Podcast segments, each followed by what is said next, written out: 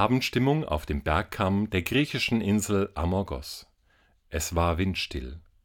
Das Meer spiegelglatt. Die Bugwellen der Schiffe konnte man Dutzende von Kilometern weit erkennen. Der Blick schweifte hinüber zu den anderen Inseln, die im goldenen Licht dalagen.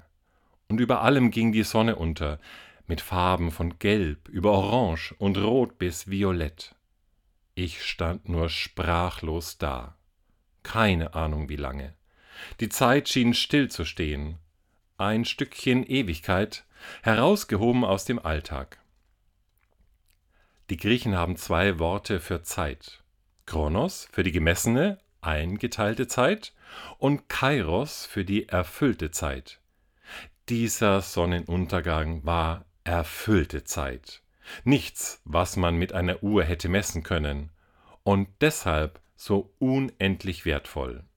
Welche Augenblicke erfüllter Zeit es wohl in deinem Leben schon gegeben hat?